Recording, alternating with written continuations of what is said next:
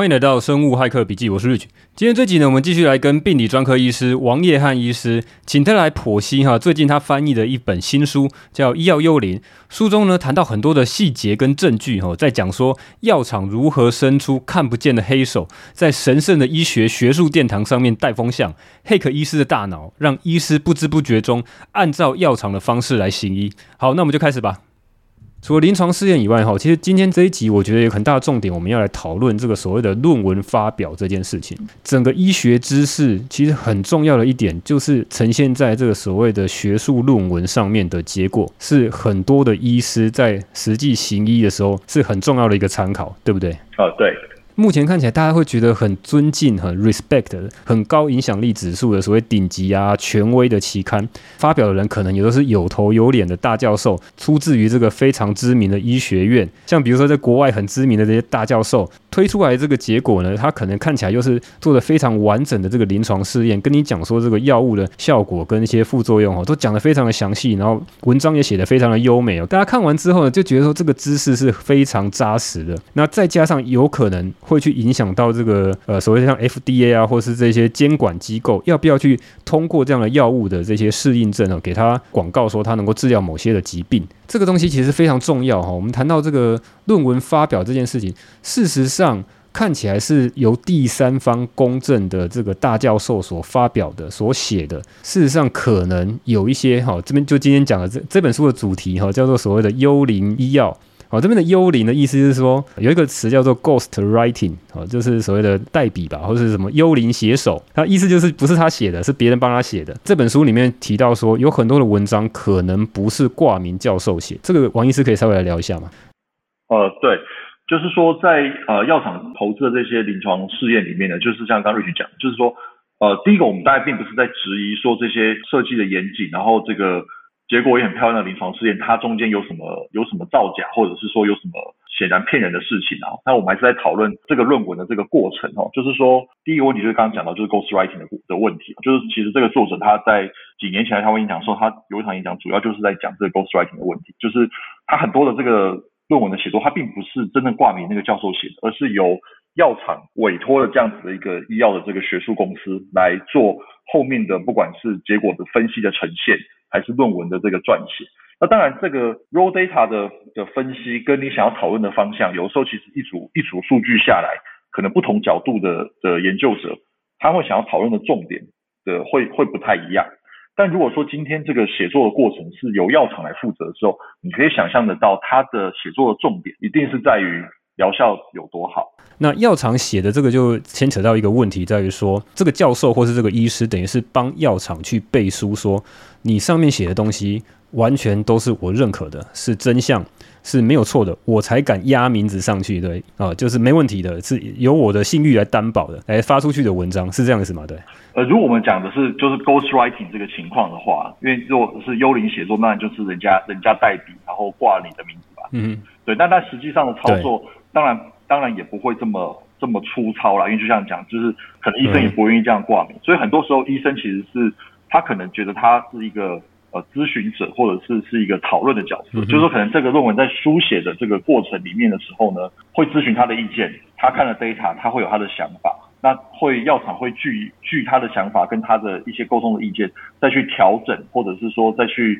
修改那样子的论文。那但是不管这个医生他 involve 了多少，那当你可以想象，就是说如果这个论文其实是药厂跟医师一起合作产生的一个论文的论文的时候，因为药厂那一方他投注的角色，势必就会让这个论文对于不管是疗效的强调，或者是跟其他药物的比较等等，它一定会是这个论文里面的一个很核心的一个知识的一个重点，就是它会影响整个趋势嘛，就是想要把这个药物推成比较有效果但是我这样讲的不是这个重点，重点是说其实就算有所谓的 ghostwriting 这个听起来是比较难听事实上它这个有一个名词叫做什么 medical communication， 就是有些公司专门就是帮人家写论文，但事实上写论文没有关系，因为你当教授或当医师哪那么多时间写这些优美的文章你还要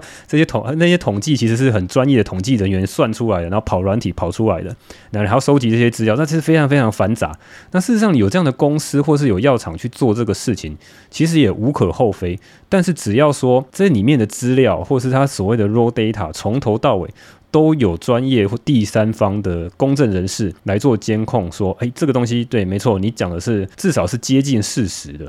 但是 Ghostwriting 这件事情其实撇开这个最近在讲这些什么学术这个抄袭的问题，那个是另外一个层次的问题。现在问题在于是说，我们到底在这个知识产生的过程当中，至少是尽我们所能的药厂去产生真正的知识。很多时候这本书上面揭露，很多时候所谓的 Ghostwriting 并不是这些挂名的这些教授真的有能力去监督药厂里面做的所有事情。不要说所有事情啊，他甚至连所谓的原始资料里面的这些原始资料 raw data 都拿不到。他举一个例子，好像有一个医师还是一个教授，他因为想要去看 raw data， 然后一直拿不到，然后不断的抗议，最后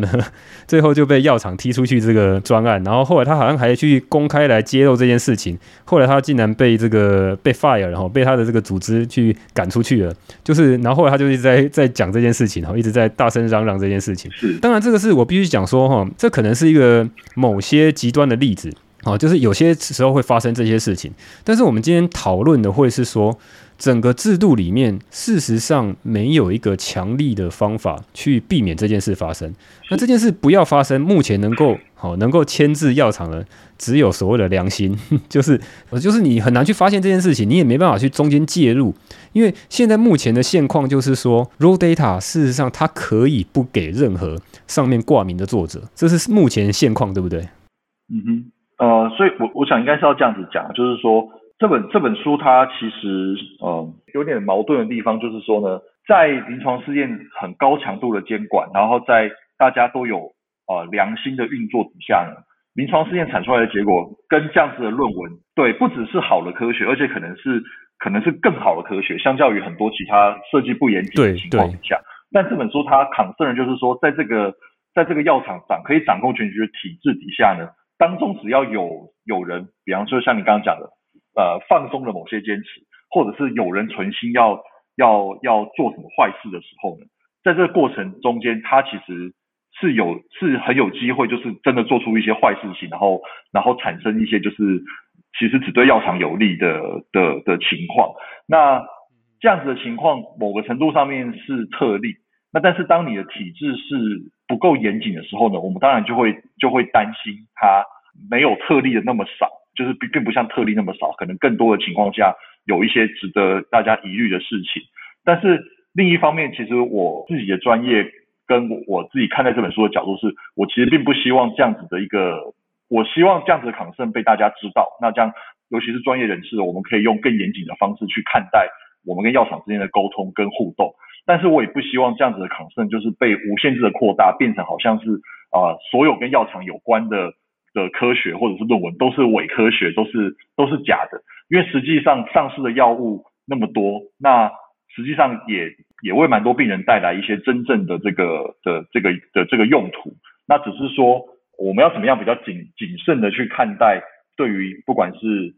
临床试验宣称的结果，还是药物被核准的结果，我们是不是要退一步去看？我们如果知道说这里面有一些是基于药厂的利益，所以有些话是讲的比较满的时候，在科学上它讲的比较满的时候，那当我们在面对病人的时候，或者是在用这个药物的时候，我们是不是可以稍微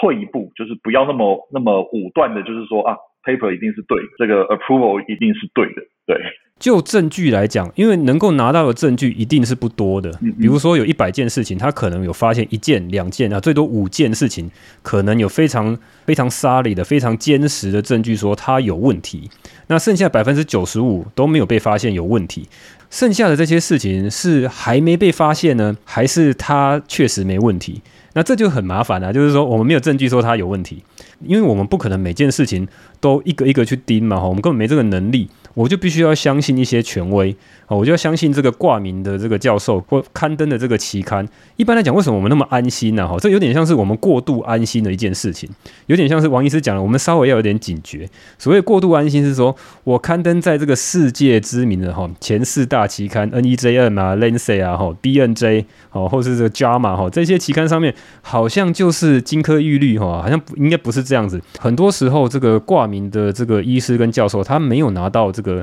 所谓的原始资料，他就是直接去接受药厂提供给他的这个论文的结果，所以从头到尾都是药厂在做的，然后最后给他一个结果，可能在发表之前呢，给他看一下说这个论文是这样子结果，请他签名，然后请他用他的名字去发表。然后甚至有些更极端的案例是说，有些医师不愿意去挂名，那药厂说好，那医生有点像是只是为了挂名而挂名，他就再换一个医师挂名。我必须讲这是很少的一些案例哈，被抓到的案例是很少的。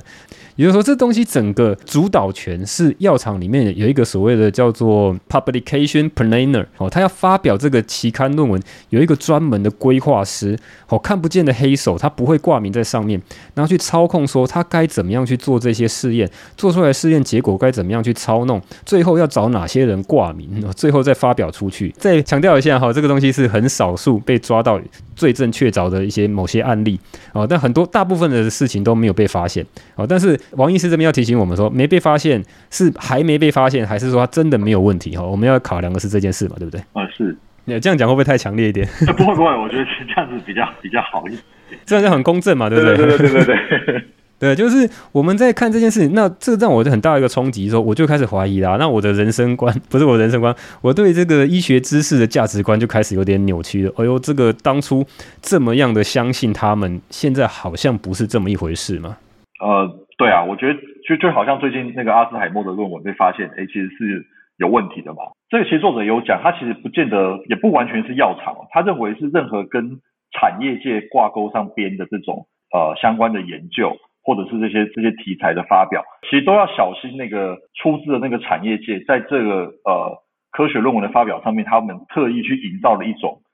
风向，或者是一种好像这个知识的一个传递，看起来好像是为大家好，为你的健康好，为你的什么好，但是实际上背后可能实际真正是为他们好。好，那有一个比较在地的例子啊，就比方说像这个云林的那个六七麦寮的这个公卫研究，很多人都知道，就是说那有些公卫学者去做这个云林麦寮台塑厂这些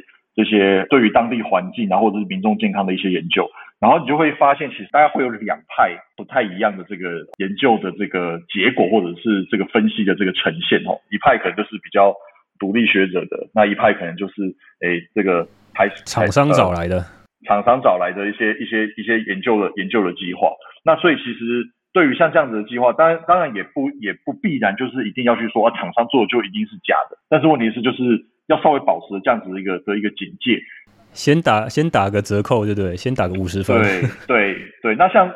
对这样子的，像其实像之前那个食安的问题的时候，其实又有人说，有论文指出你拿那个地沟油回收，经过纯化之后，它对人体其实是没有什么害处的嘛。那这样子好像也很科学啊，好像也没有什么问题。可是当然，这个后面的这个利益所在，跟他想要帮谁辩护，这个我们一眼看就看得出来。那只是说这个背后的这个潜台词，在医药的这个论文发表或者是医学的研究里面，相对比大家比较没有那么注重这件事情，比较没有那么这么警觉这件事情。对，而且他其实不敢做的这么明目张胆啊，他其实做的很隐晦，而且他喜欢在比较小的地方动手脚，所以感觉起来会是说整个大框架他都是很诚实的照着做，但是真的在遇到一些真的很极端很小的地方，像刚刚讲的，我只要稍微调整一下就可以导致整个结果不太一样的时候，他就会在很小的地方动手脚，而不是说整个都是乱做啊，不是这样子啊。对对对对。对，不是说整个系统都是错的，不是，它是在整个大系统里面找到一个点，一个弱点去 hack 它，这样，然后导致可以大概照它的意思去走。它其实是有一个所谓的发表规划师在整个操控所有的事情，所以事情会照着他想要走的方向走。我知道很多医师听了会很不开心啊，其实我自己看到这个东西也是很难过啊。我自己会看很多的这个医学的论文哦，我是一个有点神经病的人，就是我虽然不是这个方面的领域哦，但是有时候我会找一些这个跟一些 Biohacking 相关东西，我会去查一些论文。有时候要偷懒哦，就会去看，也不是偷懒啊，很多人都会这样，我会去看那个所谓的 review 的文章。那就是有人会写好整理好，他会把这个近年来很多人的研究都把它统整成一篇，然后给你讲一个观点，就是他已经收集这么多篇，有很多证据支持这样，然后得到一个结果，我想说哇，这么多人研究，近年来这么多篇的研究都支持这个论点，那应该是真的咯。但是他只要 hack 这一点，就是这篇文章有问题的，但事实上他有点 cherry pick，他挑了某些文章是对他有利的，写成一个 review 文章。那如果我只要看了这篇文章，我就会被他的观点带风向带得很非常的完全，我就被他整个拖着走了，是这意思吗？对不对？对，这是一部分的操作方式。那另外一种操作方式，比方说我们如果假设我们跳开，就是说它的这个对于它内容真实性的这个质疑与否的话，我们从另外一个比较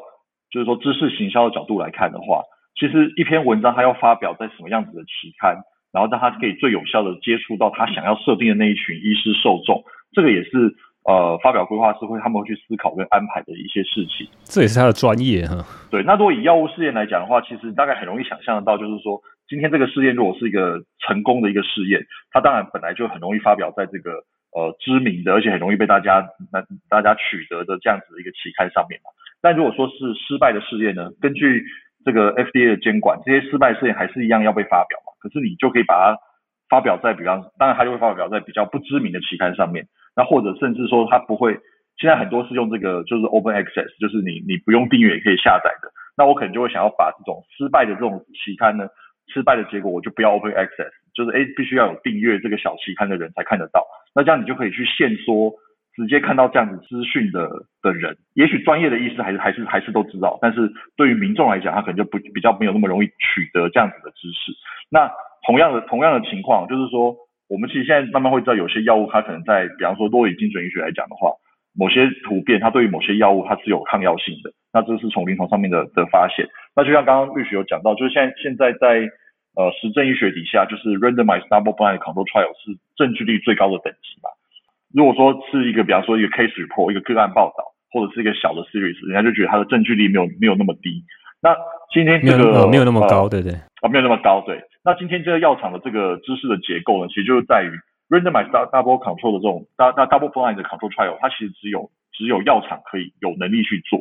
那所以你可以想象，药物有效的试验它都是最高等级的，但是药物的这种抗药性绝对不会有个药厂去design一个临床试验去证明它的药有抗药性嘛，所以你所有的药物的抗药性的结果都会落在比方说 case report 或者是小的一个 series 之类的，就是人数很少的，他可能只有一个人或是只有几个人，然后零星的医师把它记录下来的，才能够发现这些问题，对不对？对，你可以想象就是说药厂他绝对不会去做一个临床试验去证明这个药是没有效的，那所以大部分的这些所谓没有效的这些科学研究，可能都是医师个人或者是某些学术机构自己做出来的这个的结果。那你可以想象，它大部分就不会是在证据率等级最高这种这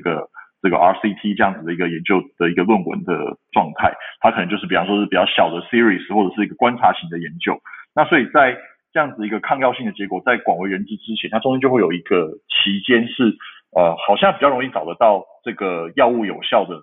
文献，而这些有抗药性的文献呢，就是它相对来讲比较没有那么容易被大众发现，所以它就会有一个时间差。那当没有药厂这些推广跟推销是透过医师的学术论文的发表，还有医学会里面这些医师之间的这个演讲的时候呢，你可以想象对于抗药性的这个知识，它被推广的速度跟它被扩散的那个广度一定会慢于这个药物的这个有效的这些相关的知识。那所以这个也是为什么就是说作者对于这样子现在这样子实证医学的这个学术体制底下药厂的角色，他就会有更多的一个担心。因为假设说我们今天完全站在一个科学实证力的这个竞赛底下，其实也没有任何一个独立研究者他是有药厂那么样子的 power 可以去有效而且快速的宣传这一些跟药物相关的知识的。站在一个完全不对等的情况，一个是超级有力量的、超级有资源的、非常有钱的，他去做这个最多证据的，那剩下的这些证据可能就很低。那所以呢，统合判断的时候呢，大家就会说啊，你这个证据力比较低哈，另外一个证据力比较高，我们先相信证据力比较高的，就变成这样子嘛。那这个其实真的，大家不要想说这个是没什么哈，这个东西在很多的教授，或是你如果去观察很多这个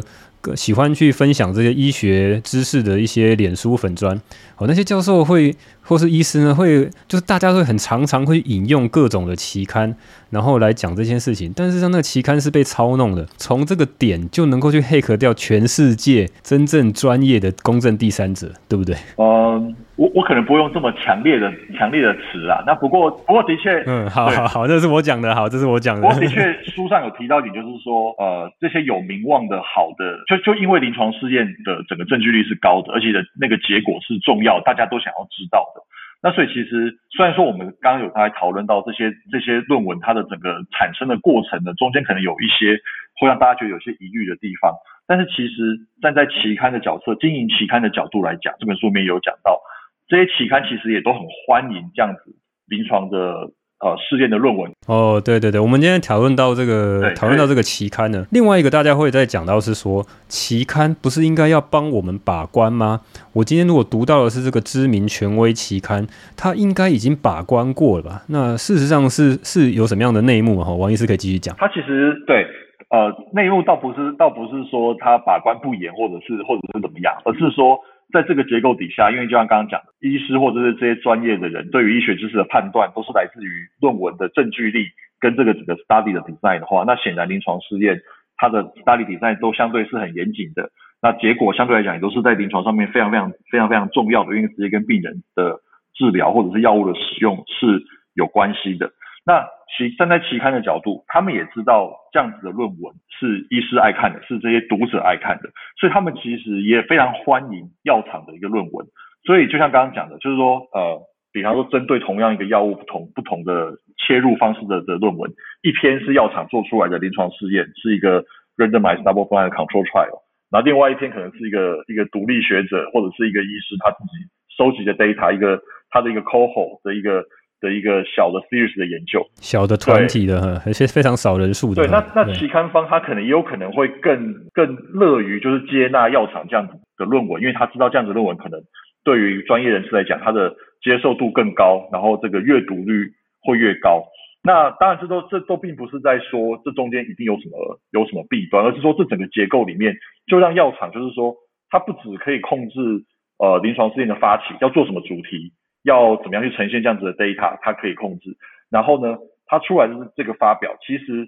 它其实不需要强硬的去控制说，哎，你就要帮我发表这篇文章。其实很多时候是期刊也很乐于刊登这样子的文章。对，还希望你赶快来我这里刊登哦，不要去其他家，来我家哦。所以这都会让这整个跟药厂有关的知识，它的传递上面是比一般其他的知识来的更顺畅，而且更容易说服大家的。所以这是他这本书，他其实在这整个我们都把它说是知识的生产、形塑与行销来讲的话，这样是变成就是一条龙。那药厂他伸出的手呢，其实就是让这条龙可以运作的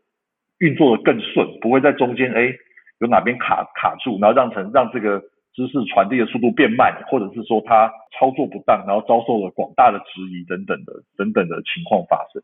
嗯，这个地方可能也许我们听众有些医疗人员，可能医师的人哈，有时候很难接受啦哈。但是我一开始可能也是这样啊，就是虽然我不是医师啊哈，但是我能接受一点，就是说，事实上这整条路有非常多的守门员哦，有很多 gatekeeper 哦。这些守门员，第一个是我要找到真的愿意挂名的大教授当 KOL， 哦，愿意发表这个人，那你要先通过那一关，而且愿意接受这个文章的这个期刊呢，你也要做审查。这个编辑要做审查，审查完之后他还要丢给所谓的 peer review， 做这个同侪审查，再丢给其他的专家来看你这篇文章有没有问题。那中间已经几个人了，1、2、3、4，至少4、5个人了，一个一个每个都是超级专家，都是超级有信誉，有头有脸的，大家拿他自己的声誉来做赌注，来跟你讲这是真的。那所以为什么这么多医生会相信这个东西，或所有的这个医疗人员都会相信，是因为我会相信哇，这么多人把关过，但事实上他没有能力，他根本也没办法拿到这个所谓的 raw data 原始资料。当他发现某些的地方有质疑的时候，他事实上是没办法去监控或是去重新计算某些东西他觉得有问题的。这当然都是建立在这个所谓的诚信原则啊，就是药厂都是很诚实的做这些试验，然后得到的资料都是正确的哈，这尽量正确的，然后去做出来的，而不是说他故意要造假哈。这是在一个很诚信原则下，这都是已经在最好的情况下。即便是这种最好的情况下，期刊的编辑也拿不到 raw data， 你去送去所谓的这个 peer review 的这个同侪审查，其他专家也没办法去 review。 就像那个阿兹海默症那个药物嘛，那个东西他只看到这个结果，看到那些影像都很漂亮，已经蒙骗了10几年之后，才意外的发现这个可能有造假的问题。就刚王医师讲了嘛，就是你期刊也非常喜欢，非常 prefer 这些药厂来发表在那边，所以等于是药厂把所有的中间我们外界的人，或是即便是专业的医师，都觉得他是守门员的人，他其实可以很容易的去跨过这些守门员。对，相较于一般的资源少的研究者来讲的话。好，了解。那这个东西我们就聊到这边，这些都是有证据的，如果想要看的比较详细的话，可以看这本书里面到底他是怎么去描述，他的证据在哪里，他从哪里看到这件事情。那有证据就大家来判断说，最后这个结论是大家自己来下结论啦，就是我们先从证据来看他到底是这样。那但是除了这个期刊，假设他发表上去好了，就是发表在这些权威期刊上面之后，那真正要影响到医师的判断，前面还有一关就是这个 FDA 至少美国或是欧洲他们要审核通过，大家都是看 FDA 嘛，这个全世界大家就看 FDA 有通过的话，就当成一个很重要的参考。所以如果他发表在期刊，期刊就可以再来去影响到这个监管机构来去核可这个药物，对不对？是，对。所以整个所有那么多的关卡，你会发现说这么多关卡到最后政府也盖章认可了，那你会觉得很安心。我应该是这样讲，就是说，不好意思，我刚刚那个试讲的有点草率，就是说。FDA 的审查，他当然不是看那个期刊的论文啦，他当然是看药厂提供的那些资料，那理论上也包含了一些 raw data。FDA 会拿到 raw data 嘛，对不对？对，理论上是会的。然后，但是在审查的时候，他有时候会有一些各个专家的这个联席啊，或者是讨论会等等的时候，那个论文的发表，它当然就是一个算是一个很非常 supportive 的一个资讯啦，所以基本上他 submit 给 FDA 的这些 data 跟他如果已经有一些外面的 publication 的前期的一些结果的话，他们等于就是相辅相成的，会让审查机关的官员的不管是或者是专家，他们更容易达到某个程度的信心度或者是心证去核准这样子的药物。就是两边啊，他一方面会去审查这个原始资料，药厂的这些原始资料，一方面也会去看这个已经发表出来的学术期刊的结果。那另外一个就是说，在学术期刊发表之后呢，或是药物已经通过审核之后呢，药厂还会继续发力他再去花钱，再去继续影响医师。比如说，他会在一些继续教育，刚讲的医师的每6年都要换证，所以他中间还要再修一些学分。那这个时候，药厂还会在这上面做一些影响，请一些所谓比较有名望的，或是比较这方面的专家在这个继续教育上面去影响其他的医师来推广这些药物。我看到书上有在写这样子。当然，书上讲的比较是美国的情景，然后就是它里面大概有分两种的这个演讲。那有一种是比较美国的情景，就是说他其实就是请一个医师，然后就是跟着药厂到处去美国的这些诊所演讲。那个演讲其实就是推销药物的这种商业型的演讲，只是讲者就是换成医师嘛，所以他的那个可信度可能比一般的这个 sales 去讲来的高一点这个在台湾可能还是有，但是可能相对比较少，因为毕竟我不是临床科的医师，所以我比较少接触到这样子的情况。那我比较会看到就是像这种医学会的这种继续教育的部分，然后继续教育的部分，因为这个基本上是所有医生都会面临的一个等于是一个进修的一个过程就是说我们每几年要有固定的学分，然后才能够换照。那基本上当初在设计这个换照制度的时候，其实就是希望医生可以一直持续的进步嘛，不要过了20年还在用20年前的方式治疗病人这样，所以希望他一直进步。那请这些有名望的人来医学会做演讲的话，他本身也不是说这些有名望的医师他所讲的内容有什么样子的，一定有什么样子的问题。那我觉得他比较大的一个药厂可以介入的方式，其实主要是在于所谓的 agenda setting 的一个模式，就是说就好像你办一个会议一定需要议程的，就是办会议里面的议程叫 agenda， 就是我可以设定我到底要讲什么主题，然后该怎么讲，请哪些人都是他药厂决定的。对，那虽然讲的人我没办法完全的控制他，但是我的整个议程都是我决定的，我可以 focus 在这个药物的好处在哪里，找相关的专家讲。对，这个是第一层的这个药厂介入的方式嘛，因为就是说我们办这些继续教育总是需要钱啊，那也不可能所有的会议都要医生自己掏腰包来办会议，所以一定会需要一些就是厂商的 sponsor。那厂商在 sponsor， 那对不起，我请问一下，现在台湾的这些继续教育不是都是卫福部或者是医学会自己出钱的吗？现在还是有很多厂商赞助吗？目前的现况是这样。里面有很多种，就是说有纯然医学会出钱的这种是一种。那但是也会有厂商赞助的，那基本上它里面设定的内容跟讲题，只要有通过这个一定的审查，它其实就是会发学分的。那所以我们大概可以看得出来，就是说这些继续教育的课程里面呢，有些是可能是厂商的色彩比较重的，就比较通常它的规模会比较小一点，它比较多是可能是厂商就是sponsor 学会可以办这样子的一个会议，那大家可以来听。那当然这里面的议程就会很多，就是很多是厂商的这个希望可以讲怎么样子的一个主题。那另外一种比较大型的基本上是比较偏医学会主导的话，其实在国外也会有，就即使是一个纯然医学会主导的一个会议厂商他可能也会在比方说中午的时段会有一些厂商 sponsor 的就是中午的一个小的会议，那他基本上就是会提供这个午餐的便当，那你在去那边吃午餐的时候，你就可以听到他们的演讲。那所以即使是在完全医学会主办的里面呢，它里面其实还是会有一些小的 panel 或者小的 section， 它其实是厂商可以透过那样子的机会去接触到意思。那这些会议的主题当然就是会是厂商设定好嘛，那这是第一层。那第二层里面书里面有提到的，但是我自己没有经验，就是说厂商会帮你做好这个 PowerPoint， 那你就是照那个 PowerPoint。哦，对，这个就是很有争议了，对。对，那不过他在书里面讲的这个部分，这种做好 PowerPoint 比较偏向刚刚讲前面那种，就是在美国他们是在有请一个医师，然后就在每个可能在各个诊所类似像巡回演讲这样子的一个状态啦。那台湾自己我们这边医学会的，我自己的经验是，我的 PowerPoint 都是自己做的，但是他们会希望 PowerPoint 在 PowerPoint 做好之后，他们要有法务上面要做一个 review。哦，他要看一下。对，但他们的 review 基本上是为了法律上面的一些一些审查。不过这个审查就是在我自己的经验里面，倒不是负面的，就是说他通常只是怕我们讲太多，或者是我们触犯法律。对，比方说台湾还没核准，美国已经核准了。那或者是临床试验的结果出来，但台湾还没核准，那这个之间在法律上面你可以讲到的话是有落差的，所以他们的审查通常是要确保说，你不要帮他们讲过头，会害他们犯法。那但是在书里面讲的情节的话呢，它比较就会像是好像他会帮你做好一些这个 PowerPoint， 那你可以照他们的 PowerPoint 讲这样子。那我相信台湾可能也还是有啦，就是有一些可能也许不是整份，但可能其中有几页 PowerPoint 是他们已经做好了，那医生可能也没有时间自己重做，没有时间改，那就把他们会直接插进去等等的。那这个是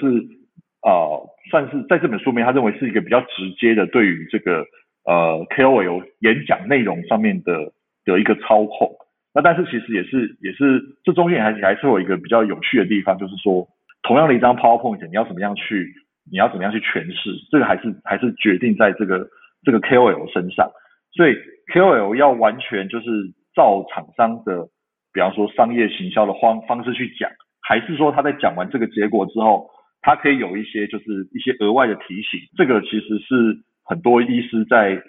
接受厂商的演讲的时候会去做的另外一个算是平衡报道的事情。对。医师你自己在看的或是你在研究 STS 之前，你自己对于这个继续教育这件事情的看法跟现在是有些改变吗？还是你老早就知道这中间有一些利益冲突，某些时候要稍微小心？我之前并没有特别想过这些利益冲突，但是我的确看得出来，就是说有些会议很明显是算是厂商发动的，然后就是请大家来听。那有些会议是比较偏学术的，是由学会发动的，这个大概是看得出来的，大概有一个感觉，但是没有那么明确，没有那么的强烈的感觉，好像要提防这样子。现在的提防倒也不是说他们讲的内容可能特别是错的或者是怎么样的，现在的提防比较会是说，那除了这些会议以外的东西呢，就是说可能医生的进修不能够只有完全依赖，就是说这些会议没讲的事情，可能有些还有一些重要的，你要自己花一些这个自己的时间跟自己的努力去得到一些可能不太一样的资讯内容这样子。但是医师都很忙啊，就是现在就是厂商都尽量喂给医师知道他想给医师知道的，那不想知道各刻意藏起来嘛。他们藏也其实也藏不住啦，因为对，但实务上可能会有这种现象啦，有某些的情况他们就会保持低调这样，就是某些事情不利他们就会保持低调这样，但是遇到认真的医师当然还是藏不住啦，坦白讲。对，厉害的医师还是就医师其实某种程度为什么有这么大的公信力，就是某种程度当然是有很大的这个主导权，然后能够独立去思考。好，所以这边只要药厂不要攻破医师这个关卡，我们这个医学还是正常运作的，应该我们预期它本来就应该这样子运作的。那只是说在这本书上面当然讲到除了这个以外还有 很多、哦、就是他怎么样药厂又从各个方面、哦、他等于是十面围攻啦，就是比如说刚一开始那个临床试验、哦、我看到一个非常有印象非常深刻的，就是其实他可以在一些比较便宜人力的地方去做临床试验，比如说去印度啊、哦、去中东啊、哦、或是去这个什么东欧啊去做，但事实上大部分的临床试验好像也是在欧美在美国做或是在欧洲做、哦、美国也做了非常非常多，那然后那可能有些法规的关系啊，也许等一下王医师如果有补充可以来讲，但是他里面讲到一个很大的重点，他为什么要花那么多钱花那么多倍的这个精力跟这个金钱在美国做、哦、在美国做的时候他有一个很大的目的，就是他把钱花在招募病患的同时他需要有医师的招募，所以他会 付很多钱给当地的医师，那个医师收了这个钱也无可厚非嘛，就是你要去做这个临床试验当然要收钱，要花很多力气去做，那收了药厂的钱之后呢，他会非常熟悉这个药物、就可能对这个药物就会比较有好感，然后呢某种程度、哦、就是有点对价关系，就是哎，我收了很多厂商这个钱，那后面假设做出来的成果、哦、那个成果也不是一般这个每个收案的医师能够控制的，最后这个药厂可能做出来效果很好，他会觉得说哎，那我有参与到这个在做临床试验，所以我与有荣焉的感觉、哦、所以在用这个药物的时候可能就会比较开心一点、哦、他有讲到这件事情啊，所以他透过这种很迂回的方式、哦、他不是直接去收买医师，他是用一种方式去影响医师、哦、就这种东西其实你很难在意识上面很难去避免 去知道这件事情、哦、或是你知道可能也没办法去抵抗他的，所以药厂真的很厉害、啊、他有好多的钱去做这些事情、对，他这可以从两个层面来看、啊、第一个层面就是说，第一个当然你参加了这个临床试验，然后临床试验不管成功还是失败，其实对医师专业的 career 或者是 reputation 势必是有帮助的，因为你 经过了这个，等于说你有经历过这样子一个临床试验的经验，对你的专业跟职涯来讲当然是有加分的，尤其是有好的 paper 发表的时候当然是更好的一个加分。那另外一个对药厂来讲更重要的意义是说，临床试验等于是医师第一手的使用经验，所以一般来讲在药物上市之前是不会有医生有使用经验的嘛，就是只有做临床试验的医师才会有实际的使用经验，那人其实都是这样的，就是 seeing is believing 嘛，就你自己亲眼看到的总比你从 paper 上面看到来的可信，所以当你今天是一个真正在执行那个试验的医师的时候，这个药物的效用对你来讲的那个深刻程度是更高的，然后当你之后未来成为他们的 KOL 去帮他们讲的时候呢，其实你讲的会更有信心，因为这个就是完全是 based on 你的经验，完全是发自内心的在推广，不是药厂叫我讲的，就我自己就觉得就是这样，真心推荐。对对，他宁愿花好几倍的钱，好几倍的这个成本在美国做，在这个很贵的地方做，他也没有大量去外包到其他国家去做，就虽然说有也一样会分散很多个国家做，但是其实有很大部分他宁愿花很多钱在美国做临床试验，这可能是其中一个原因。这个书上有讲到一部分当然是监管的要求啦，就是说几乎所有的地方，因为大家都觉得我们的国家可能会有些人种上面的差异，所以就算是个白人的 data 一个上市的药来台湾要做，我们也会要求他在台湾要用台湾人的，也许不用那么大的 population， 但是必须要有一个我们叫做 bridging study， 证明说台湾人跟白人的 data 是差不多的，所以他有刚性被要求的层面一定要在美国本土做。那另外一个他美国本土做，他投入的那个成本，他会让他之后更能够回本的原因，就是因为他其实等于就是在累积KOL 还有累积本土的这些医师的使用经验，而这些使用经验对下一步他们假设获得核准之后，他要去推广这个药物宣传这些知识上面，他其实是有帮助的，所以等于是你投入一分钱你有两个好处这样子。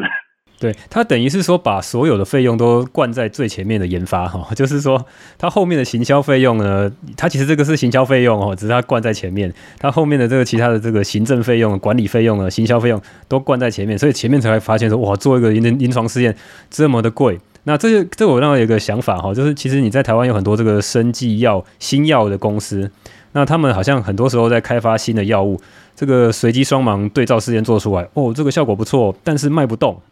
动就是因为他在做临床试验的时候呢，可能不在美国本土做那么多，然后都是在其他地方，在台湾做，在什么地方做，然后他真正要销售的时候呢，再去找当地的这些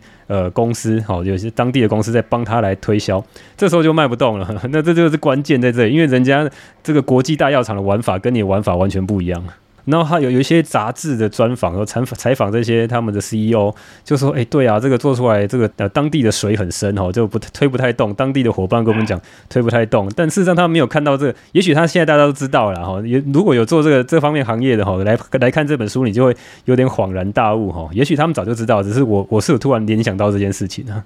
对，是，我觉得这本书反过来看，的确就是可以给台湾的本土的药厂或生技业有一些反思啦。就是说，医药产品然后能不能够卖得动，其实重点不见得是那个产品，而是那个产品它本身的那些知识有没有被大家接受。当那些知识被大家接受的时候，大家就会很乐于去使用这样子的药品或者是这样子的检测。但大家也可以知道，就是说你要投入钱去做研究或者做研发，然后发表论文，这个在台湾很多产业来讲，可能会觉得这个投入的回报好像太低了。可是我从这本书你就可以看到，其实为什么国际大药厂可以成功，因为他们的做法其实基本上就是从知识开始，就是他们愿意投资的东西。那一旦医师或者是专业人士买单了这个知识，那自然就会使用这个药物。所以我觉得这个也是等于是说生技产业的这个 survival guide， 就是算是反面。如果反面来读这本书的话，其实它里面的这些招数，其实可能也可以给从业人员有一些这个有些启发哈、哦。对对，如果不管是医师啊，或者是你是药厂的人哈、哦，如果你听到这一集的哈、哦，这王医师讲的，这讲的都是事实。对，好，那讲那么多哈、哦，我们都在讲这些这个啊，听起来很难过的事情。好、哦，但是那如果我们知道这件事情。尤其是医师，假设今天有在听我们节目的医师，我怎么样能够增加我的抵抗力？评估一件事情的时候，怎么样能够接近真相？我怎么看这些论文？我怎么去看这些继续教育？我怎么去看医学会跟我讲的事情？假设医师在照顾病人的时候更好，更有 benefit。我自己的启发就是说，当然这可能不见得是一个就是很 practical 的一个做法，但是我自己的启发其实还是心态上面的一个调整啊，就是说你既然知道有可能有这样的事情，但它可能大部分的情况底下都是安全的，但是当你知道有这样子的可能性的时候，第一个你可能会对于你所知道的知识会更警醒，或者是说更 humble 一点，就是说并不是说 paper 上面讲的事情你就可以马上买单马上买来用，你可能可以稍微谨慎一点的使用这上面的知识。那另外就是其实刚刚有提到一个重点，就是说单纯靠厂商赞助的这些医学会或者是继续教育，有时候不见得真的能够完全知道这整个药物发展的全貌，可能有一些多余的努力是自己个人必须要去找寻一些资料啊，或者是跟这个更有经验的一些同侪或者是前辈相互请教讨论的一些事情这样子哦。那举例来讲是什么？比如说你刚刚讲的，也要去看一些 case report 这个个案报告，看一些比较小、看似证据力没那么强的，也要稍微去看一下。对，但是这个实务上面的确可能有点困难啊，因为困难哦，很繁杂。就是说，对，因为可能会很繁杂。对，但是的确就是说这些东西在一些比较 updated 的医师，通常他们的确蛮早就会发现这些相关的这些资讯啊，所以。不要只依赖就是药厂，比方说有时候业务会给你一些这个论文，然后或者是说不要太完全只依赖这个他们办的会议提供的资讯。我觉得这个大概是医师自己可以做的一些事情，因为这本来也就是我们的专业嘛，就是说我觉得倒不是去质疑说他给你的东西一定是错的，或者是说他中间有什么特别造假的成分，而是说但是要有能力验证，对，要有能力去评断，对。然后另外就是说，那有没有一些反面的说法？有没有？即使这些反面说法可能看起来不是那么 solid， 但是也许你可以放在心里面，然后从你自己的经验再去小心一点的观察，是不是有一些事情并没有被药厂或者是一般的这个学会会议的主流被他们大肆宣传，但是可能是重要的事情。哎，那这也延伸到另外一个问题哈，就是说。有些这个论点哈，学术的期刊上面不会讲的，那会被很多的专家学者说这个是假的，是伪科学的，证据不足，是骗人的。但事实上可能有些效果哈，这个东西好像我之前跟医师在聊天的时候，也许大家也要稍微 humble 哈，稍微接纳一些这个目前好像看起来证据力不足的东西，是不是搞不好可能也是有些效果这样。这个东西的确就是我觉得非常 tricky 啦，就是说这可能分两个层面，就是说第一个是假设就这样子的一个比较非主流的一个论文或者是这些知识，你第一个可以去看的是，当然就是那个论文本身它里面的研究设计跟它揭露的 data 可不可信。好，那很多时候就是如果说在讨论一些这个比方说健康饮食或者是健康的这个一些健康品的一些的论文的时候，大家大概最常讨论就是这个剂量的问题嘛，就是比方说这个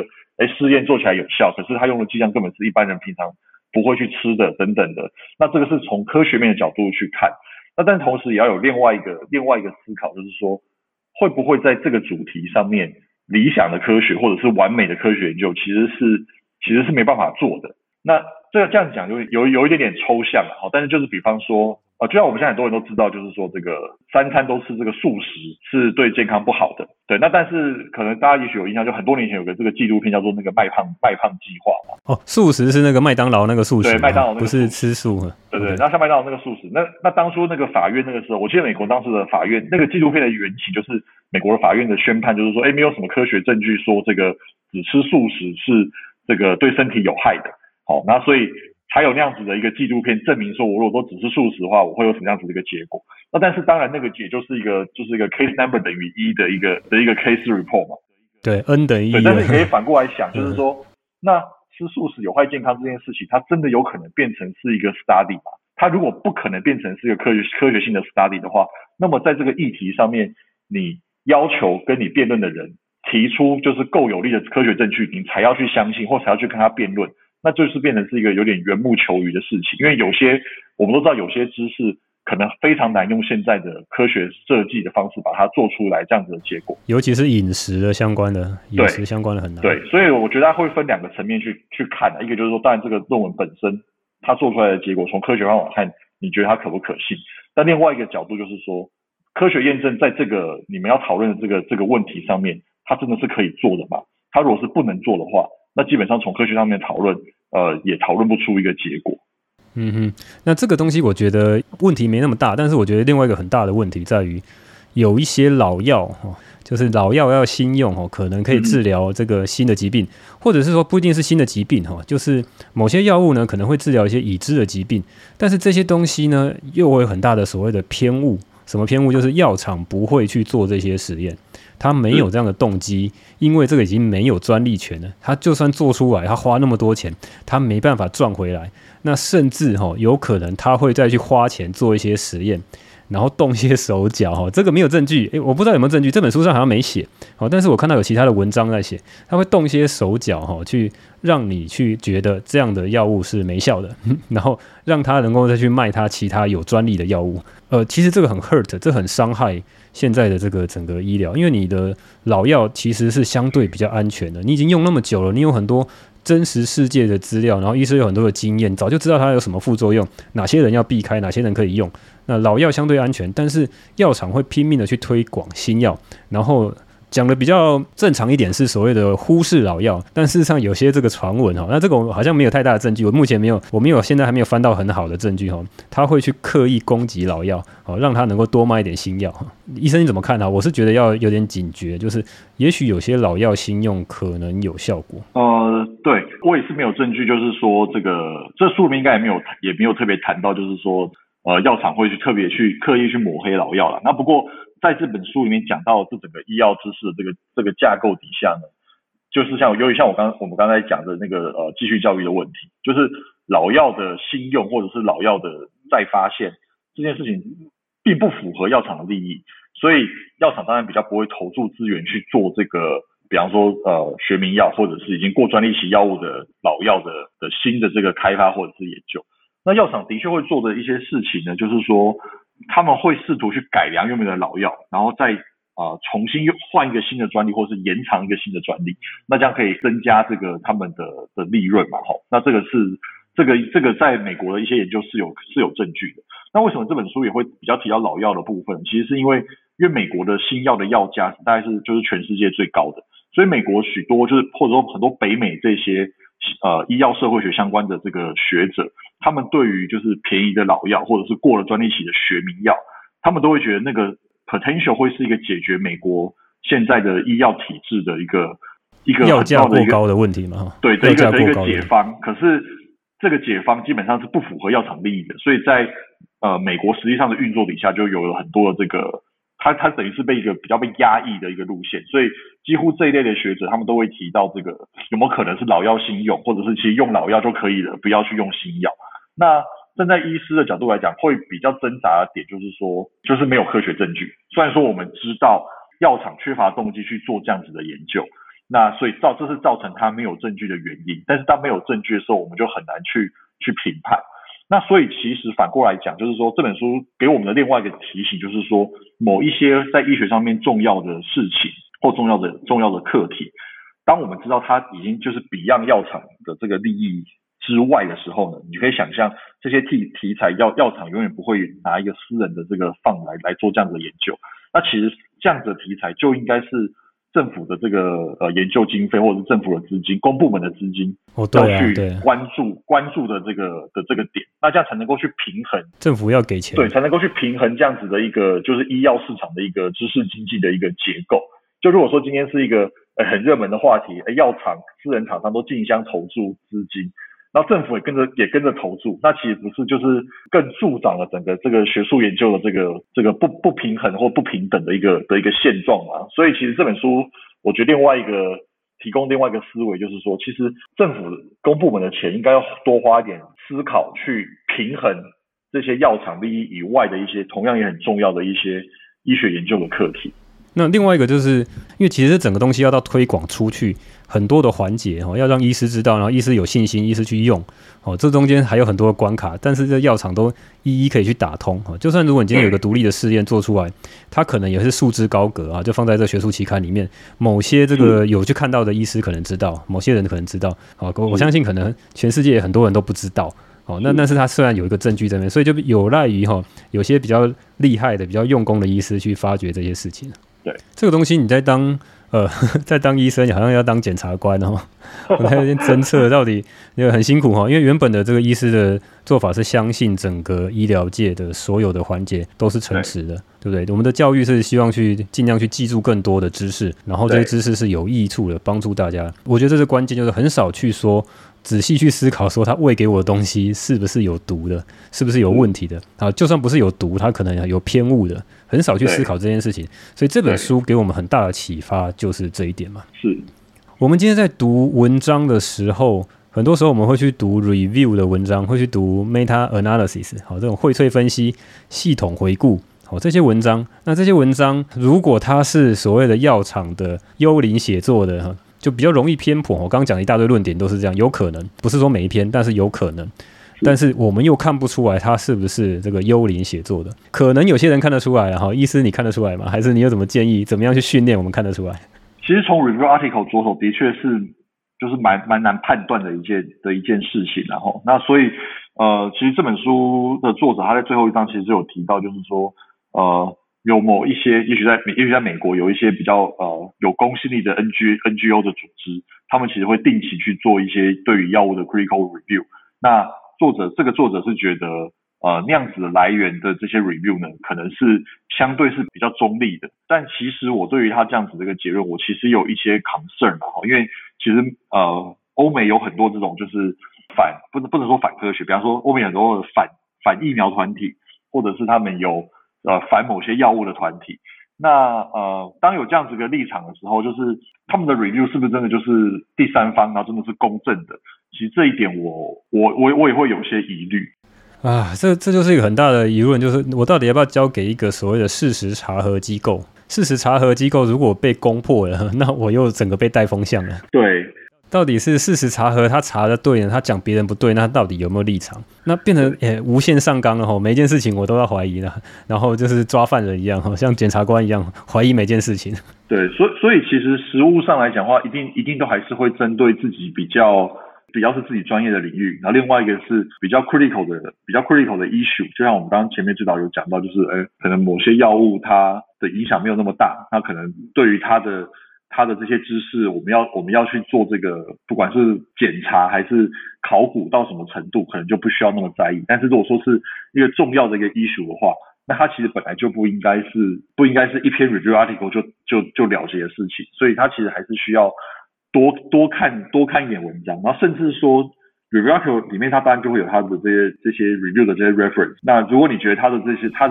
这个 review 好像是不是跟你的感觉比较起来有点怪怪的话，甚至你其实应该要去查当初的这个就是这个原点，就是他 review 那些 trial 是不是真的那样子写的。因为其实 review article 它也并不是把所有的内容全部合在一起，它就像是一个懒人包嘛。那一个懒人包，对，懒人包，它一定有它 focus 的重点，但是 maybe 有一些你真的 concern 的东西不在这个 review article 的重点里面，它就不会写进去。那这个时候你就必须要回去看它当初引用的那篇论文里面，还有没有讲到你在意的那些问题。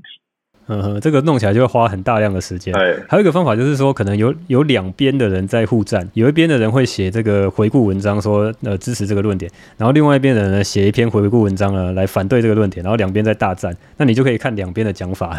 这样会比较相对省时一点。是，如果是它很重要的一些议题的话，可能有够多人关注的时候会有这样的情况啊。那如果很冷门，就或是刚开始在药厂一面倒这样做，就比较没有。所以这个医学为什么那么缓慢？好，这个进展缓慢，就是它真的需要时间累积经验，然后有些人再去揭露一些真相。是，好 ，OK， 好，那大概今天就聊到这边，好，真的花好多时间在，谢谢你的时间。好，谢谢。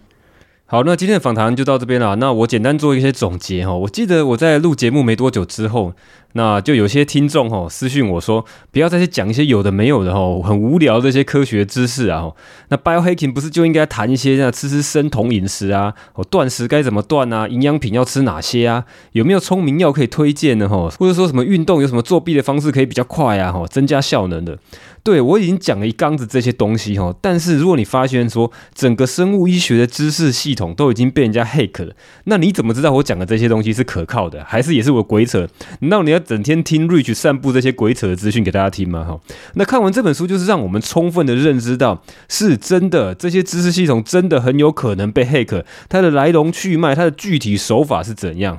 那其实就是因为这样，我们才需要去学一些奇奇怪怪 biohacking 的东西嘛，不然你就去听一些卫教那很古板的那些卫教文章就好了。那也不是说那些卫教都不对，最难的就是说我们不知道哪些对哪些不对，这个有点像是这个假讯息的认知作战，整个生医系统其实都被渗透了，被这些假讯息渗透，所以说要搞 biohacking 的人总是不能坐以待毙。我更有兴趣的是找到一些反击的方法，我还会再继续找更多的专家来讨论我们怎么样去做得更好，怎么样去辨识这些假讯息。那目前有几个简单的想法啦。第一个想法就是说，其实现在药厂要控制这些药物的资讯，他花很多钱去控制这些掌握这些资讯的流通，但是如果是老药或是些学名药，他们已经没有这些 incentive， 没有这些诱因了，甚至还会放出一些消息说这些老药 的效果比较差，或是有更多的副作用。那事实上老药或学名药呢有更多的使用经验，一般的医师一早就已经知道说哪些人会有危险，哪些人是更适合使用，所以你当你在使用药物的时候，其实优先问一下医师说有没有其他的老药，不用一定要去挑最新的药物。那另外就是说，我自己在看论文的时候，一些懒人包的论文应该要看更多不同来源，像一些 review 的 article 那个东西很方便，他就把很多东西都整理起来跟你讲说有一个观点他已经看了多少篇的论文都支持这样的观点。那这样的文章其实Rich常常鬼扯这些东西，我之前有一些这个讲法，像咖啡啊或是像那个安慰剂效应，我大概都只参考一两篇的文章就来跟大家讲。所以这样的知识的传播其实要更加小心，要看更多不同来源。那再来就是所有的权威期刊，尤其是刊登在这个世界四大期刊 NEJM 啊 JAMA 啊 Lancet 啊 BMJ 这些期刊可能各自有各自的子期刊，这些所谓的权威期刊只能够是众多来源之一，这之前跟那个林玉轩医师讲的，这些权威期刊它只是比较有名的报道，不是说他讲的就是完全正确，李新农博士有讲到同样的事情，那药厂有很大的诱因，会想要去 hack 这些所谓的权威期刊，它是兵家必争之地。所以你在网上如果看到有人分享说啊，权威期刊表示，好像权威期刊当圣经来膜拜，权威期刊讲的东西不代表一定是正确的。那再来就是有很多长期必须要服用的慢性病药物，很有可能都是被药厂带风向，这个书上面有提到，这不是我说的，他说的，比如说三高用药，高血压、高血糖、高血脂，还有所谓忧郁症的药物，像百忧解，